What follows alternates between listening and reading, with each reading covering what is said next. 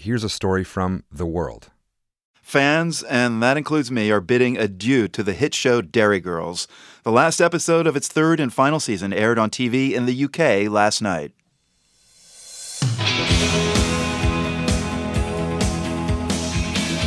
The show tells the story of a group of teenagers living in the small northern Ireland city of Derry in the mid 1990s, the last years of the troubles between Protestants and Catholics. For fans from Northern Ireland, the show's success comes from its uncanny ability to tell a story that prioritizes comedy and daily life over bloodshed. Reporter Rebecca Rosman has more. Shauna Malloy always rolled her eyes at the overdramatic portrayals of her home of Northern Ireland. The way we're portrayed is either as sort of you know, blighted victims of of a terrible war or just idiots who are fighting over nothing. Nothing's ever betrayed us as like actual real people. So when friends encouraged her to watch a new show called Derry Girls back in 2018, she hesitated, but eventually caved in. The first reaction was the accents didn't make me want to throw the TV out the window. Set in the same era when Malloy herself was growing up, Derry Girls doesn't ignore the daily realities of bomb threats and machine guns. But the show is told through the perspective of five teens, whose biggest priorities aren't bombs, but rather boys, dreams, and getting into all kinds of mischief. Teenagers have rights now, you know. Don't be ridiculous. They do, Ma. It's true. Sure, Macaulay Culkin might be divorcing his parents. That's Erin, the angsty, ambitious dreamer.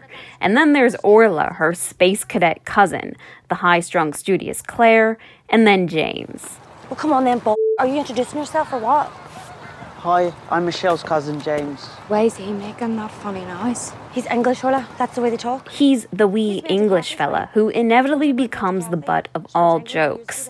And Michelle, the brash one with a filthy mouth. What rhymes with ride? Bide? Bide. What the f does bide mean? Bide? That's not a word. It is a word, Michelle. Bide.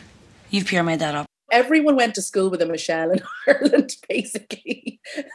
Tanya Sweeney is a columnist and features writer for the Irish Independent.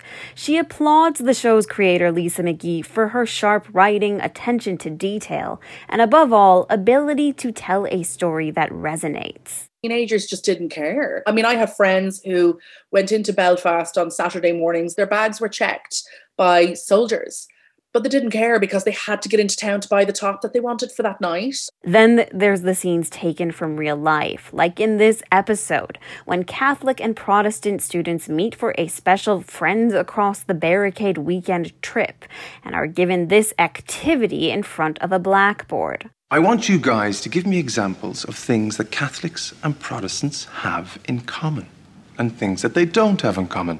Let's start with similarities. Issue is, they can only come up with differences. Catholics watch RTE. Protestants love clean air. Protestants are taller. Catholics have more freckles. Protestants hate ABBA. Okay, thank you. It was just so well observed. Sarah Dorman lives in London, but is originally from a suburb just outside Belfast. She remembers participating in her own Friends Across the Barricade trip in high school. Things like Protestants keep their toasters in the cupboard, that is very Northern Irish, and it is people do say that. And I'm from a Protestant community. My mum does keep her toaster in the cupboard. The show has only lasted three seasons, with six 20 minute episodes each, but it's attracted an international cult following. Here's Tanya Sweeney from the Irish Independent again. The fact that it has resonated with American audiences has just really bowled me over. And I've sought to kind of figure out why that might be. And, you know, like I say, it's the humor um, it's the it's the universality. It's just so animated. In other words, you don't have to be from Derry to be a Derry girl. For the world, I'm Rebecca Rosman.